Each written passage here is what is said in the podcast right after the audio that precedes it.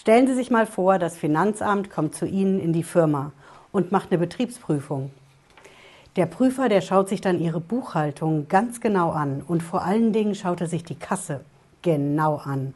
Und irgendwann, da sagt der Prüfer dann, hier stimmt was nicht, da fehlt was.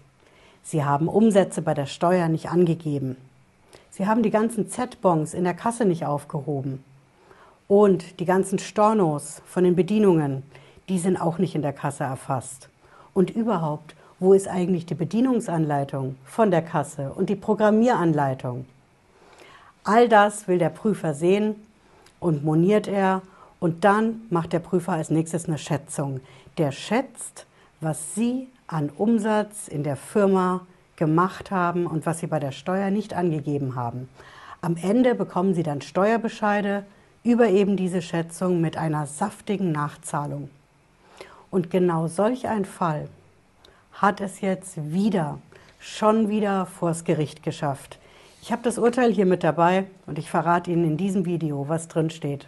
Bleiben Sie dran, bis gleich.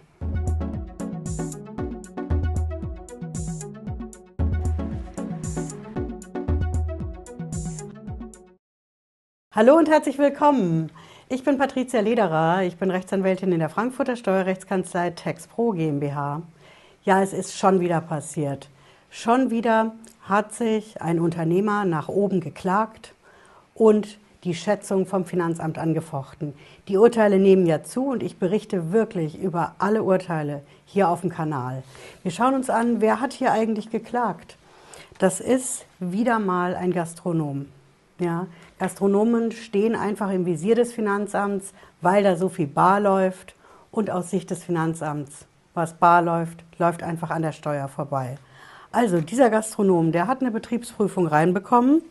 Das war klassischer Zeitraum für 2011, 12 und 13. Ne? Wir haben hier drei Jahre und in dem Fall hat das Finanzamt eine Prüferin geschickt. Ja? Und die hat sich eben die Buchhaltung angeschaut und die Kasse und die hat dann gesagt, na, bei der Kasse, da läuft was nicht ordnungsgemäß. Diese Tagesabschlüsse von der Kasse, die sind nicht fortlaufend nummeriert. Das ist ja ein Argument, was wir bei der Betriebsprüfung immer wieder von den Prüfern hören, genauso wie das Thema Z-Bons. Und sie hat auch gesagt, dass sie gerne diese Bedienungsanleitung von der Kasse sehen will. Die soll der Gastronom mal vorlegen und die Programmieranleitung auch gleich. Auch das ist ein sehr beliebtes Argument vom Finanzamt, wohlwissend, dass die Gastwirte, die Gastronomen das oftmals gar nicht vorlegen können, diese Unterlagen. Ne? Aber gut, so ist es in dem Fall. Die Prüferin ist dann hingegangen und hat gesagt, ich mache jetzt eine Schätzung. Und dafür hat sie eine Ausbeutekalkulation gemacht. So nennen wir das im Steuerrecht. Die Ausbeutekalkulation bedeutet ganz einfach, was müssen die Waren, die Lebensmittel, die Getränke in der Gaststätte eigentlich bringen? Wie viel Umsatz muss es bringen? Also wie dünn muss eigentlich der Kaffee sein? Und wie viel Wein oder Bier kommt für den Gastwirt raus, wenn er eben nicht überm Strich einschenkt? Das ist vereinfacht gesagt die Ausbeutekalkulation. Und die Prüferin hat dann gesagt, okay, ich vergleiche auch mal die Gaststätte mit anderen Betrieben. Sie hat einen sogenannten äußeren Betriebsvergleich gemacht. Also was ist bei der Konkurrenz vor Ort so an Umsätzen gemacht worden? Das müsste doch eigentlich auch in diesem Betrieb gemacht sein. Und so ist eben die Prüferin zu ihrem Ergebnis gekommen. Sie hat gesagt, sie schätzt, sie hat konkret geschätzt für 2011, ne, unser erstes Prüfungsjahr, 82.000 Euro, die bei der Steuer nicht angegeben waren. Im nächsten Jahr waren es dann noch 56.000 und im Jahr 2013 waren es dann wieder 80.000. Also behalten Sie mir diese Zahlen in Erinnerung, denn auf die kommt später noch ganz wichtig an. Wir haben eine Schätzung pro Jahr in einer Range von 50.000 bis 80.000 rund. Ne? Ja, unser Gastronom, der hat das natürlich nicht eingesehen und der hat dagegen geklagt. Ja, zuerst hat er Einspruch gegen die Steuerbescheide eingelegt, Finanzamt hat es nicht eingesehen und dann hat er eben eine Klage eingereicht und das war das Finanzgericht Rheinland-Pfalz.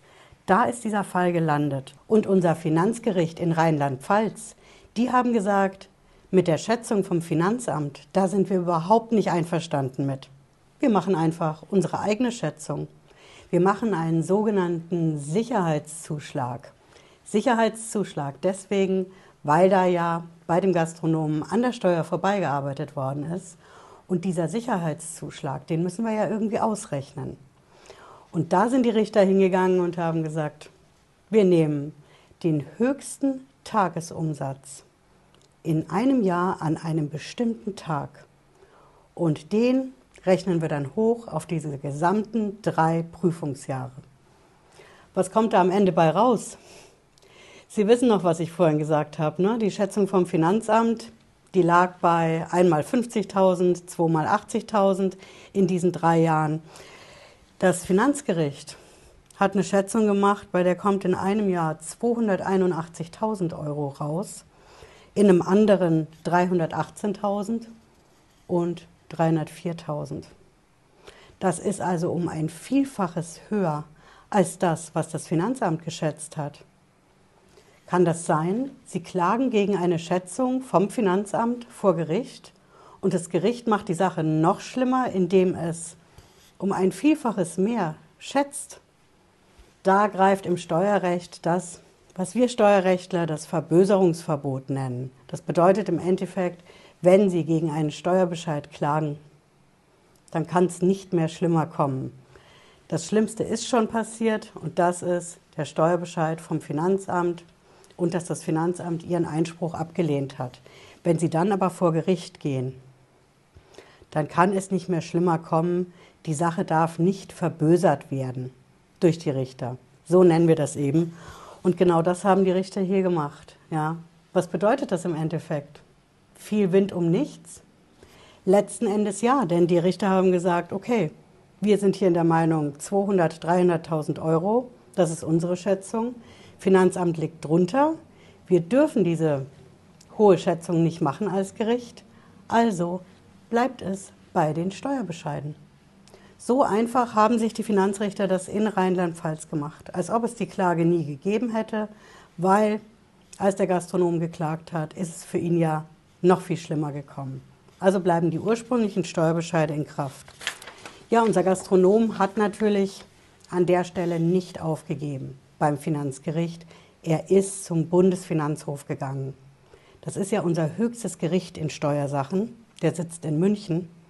Und der Bundesfinanzhof, der hat klipp und klar gesagt, ich habe es hier schwarz auf weiß dabei, dieses Urteil vom Finanzgericht Rheinland-Pfalz, das darf keinen Bestand haben.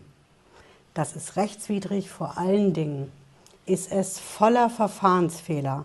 Wenn das Finanzgericht hingeht und sagt, es macht seine eigene Schätzung, weil es die vom Finanzamt nicht akzeptieren will. Grundsätzlich darf das Gericht das. Die Richter dürfen selber schätzen. Aber sie müssen natürlich Rechenschaft ablegen, wie sie schätzen. Sie müssen vor allen Dingen den Kläger, unseren Gastronomen, müssen sie vorher anhören und ganz klar sagen, hier Kläger, wir planen diese Schätzung wir geben dir jetzt rechtliches Gehör. Ist ja immerhin ein Grundrecht bei uns in Deutschland. Du darfst dich jetzt dazu äußern. Du kannst Gegenbeweise einbringen. Wir machen auch einen Gerichtstermin, eine mündliche Verhandlung und da diskutieren wir das richtig aus. All das haben diese Richter aber nicht gemacht. Sie haben einfach ihre eigene Schätzung gemacht, den Kläger damit überrascht im Urteil, sodass es also auch noch eine Überraschungsentscheidung war. Auch das kennen wir im Steuerrecht wenn ein Prozess läuft und am Ende steht ein Urteil, ja, in dem was drin steht, was die Richter in keiner Weise vorher kommuniziert haben, was weder der Gastronom noch die Anwälte, die ihn vertreten, die Steuerberater absehen konnten, dann ist es eine Überraschungsentscheidung. Wir haben hier also mehrere Fehler. Erstens eben Überraschungsentscheidung, zweitens schwere Verfahrensfehler und drittens dieses rechtliche Gehör, das Grundrecht aufrechtliches Gehör. Das ist verletzt. Ja, wie geht es jetzt weiter? Hat der Bundesfinanzhof jetzt sein eigenes Urteil gemacht und unserem Gastronomen Recht gegeben? Noch nicht. Der Bundesfinanzhof konnte das noch nicht durchentscheiden, weil das Finanzgericht in Rheinland-Pfalz die Sache einfach noch nicht genügend aufgeklärt hat. Und deswegen ist der Bundesfinanzhof hingegangen und hat gesagt, wir verweisen die Sache jetzt zurück ans Finanzgericht. Die müssen den Fall nochmal aufrollen. Aber genau dafür hat der Bundesfinanzhof dem Finanzgericht was als Hausaufgabe mitgegeben. Ja, in der Sprache vom Bundesfinanzhof heißt es dann, für das weitere Verfahren weist der Senat ohne Bindungswirkung auf Folgendes hin. Ja, worauf weist er hin? Er sagt natürlich ganz klar, diese Schätzung, die das Finanzgericht in Rheinland-Pfalz gemacht hat, die erscheint nicht besonders rechtmäßig, vorsichtig gesagt. Dieser pauschale Sicherheitszuschlag für die angeblichen Umsätze an der Steuer vorbei, den darf das Gericht nämlich gar nicht einfach so machen, sondern das Gericht muss immer gucken, wenn es schätzen will, ob diese Schätzung überhaupt wirtschaftlich machbar ist, ob der Betrieb das überhaupt erwirtschaften kann. Und das geht natürlich zurück, ohne Eigenlob, aber das ist einfach ein bahnbrechendes Urteil, was wir hier in der Kanzlei bei TexPro erstritten haben, beim Bundesfinanzhof. Und das sagt klipp und klar, jede Schätzung, egal ob sie vom Finanzamt ist oder ob vom Finanzgericht, diese Schätzung, die muss immer in sich schlüssig sein. Sie muss immer wirtschaftlich machbar und vernünftig sein. Sie muss verhältnismäßig sein und dieser Betrieb, um den es ja letzten Endes geht im Prozess, der muss die Schätzung überhaupt erstmal erwirtschaften können. Und genau das ist jetzt die Hausaufgabe, die das Finanzgericht in Rheinland-Pfalz machen muss. Wollen Sie wissen, wo Sie dieses aktuelle Urteil vom Bundesfinanzhof genau finden? Ich zeige Ihnen das, wie immer habe ich es auch in der Videobeschreibung verlinkt. Da können Sie es in Ruhe nachschauen, wenn Sie wollen. Und sehen Sie, hier haben wir das. Auf bundesfinanzhof.de. Ne? Sie sehen hier die roten Roben. Und das ist in der Rubrik Entscheidungen online. Ja? Hier müssen Sie ein bisschen runtergehen und hier sehen Sie immer die aktuellen Entscheidungen. Ja? Es fängt hier an, 27. Mai. Da wurden ein paar Urteile veröffentlicht. Und wir gehen ein Stückchen weiter runter. Na, hier haben wir das. Das ist das letzte in dieser Liste aktuell. Und hier haben Sie das 27. Mai. Ne? Da ist es veröffentlicht worden. Das Urteil selbst ist schon älter. Schauen Sie hier, finden Sie das? Das ist vom 21. August 2019. Ist ein Weilchen her. Das liegt einfach daran, dass diese Entscheidung vom Bundesfinanzhof erst in Corona-Zeiten ein bisschen geschlummert hat und jetzt im Nachhinein, weil sie so bedeutsam ist für die Verfahren vor dem Finanzgericht, dann doch veröffentlicht worden ist. Und wenn Sie sich darauf berufen wollen, dann haben Sie hier auch das Aktenzeichen vom Gericht. Ne? Hier haben wir römisch 10b 120 aus 18. Das ist die Quelle. Und wenn Sie jetzt wissen wollen, hm, Frau Lederer, wo ist denn das andere Urteil, dieses bahnbrechende, von dem Sie gesprochen haben, mit den Schätzungen vom Finanzamt? Ich verrate Ihnen das. Schauen Sie sich mein Video dazu an oder meine Videoreihe zu den Schätzungen vom Finanzamt im Allgemeinen und Besonderen. Ich hoffe, Sie haben was mitgenommen heute. Wir sehen uns spätestens am Freitag 18.30 Uhr wieder, wenn Sie wollen. Bis dann, machen Sie es gut. Ciao.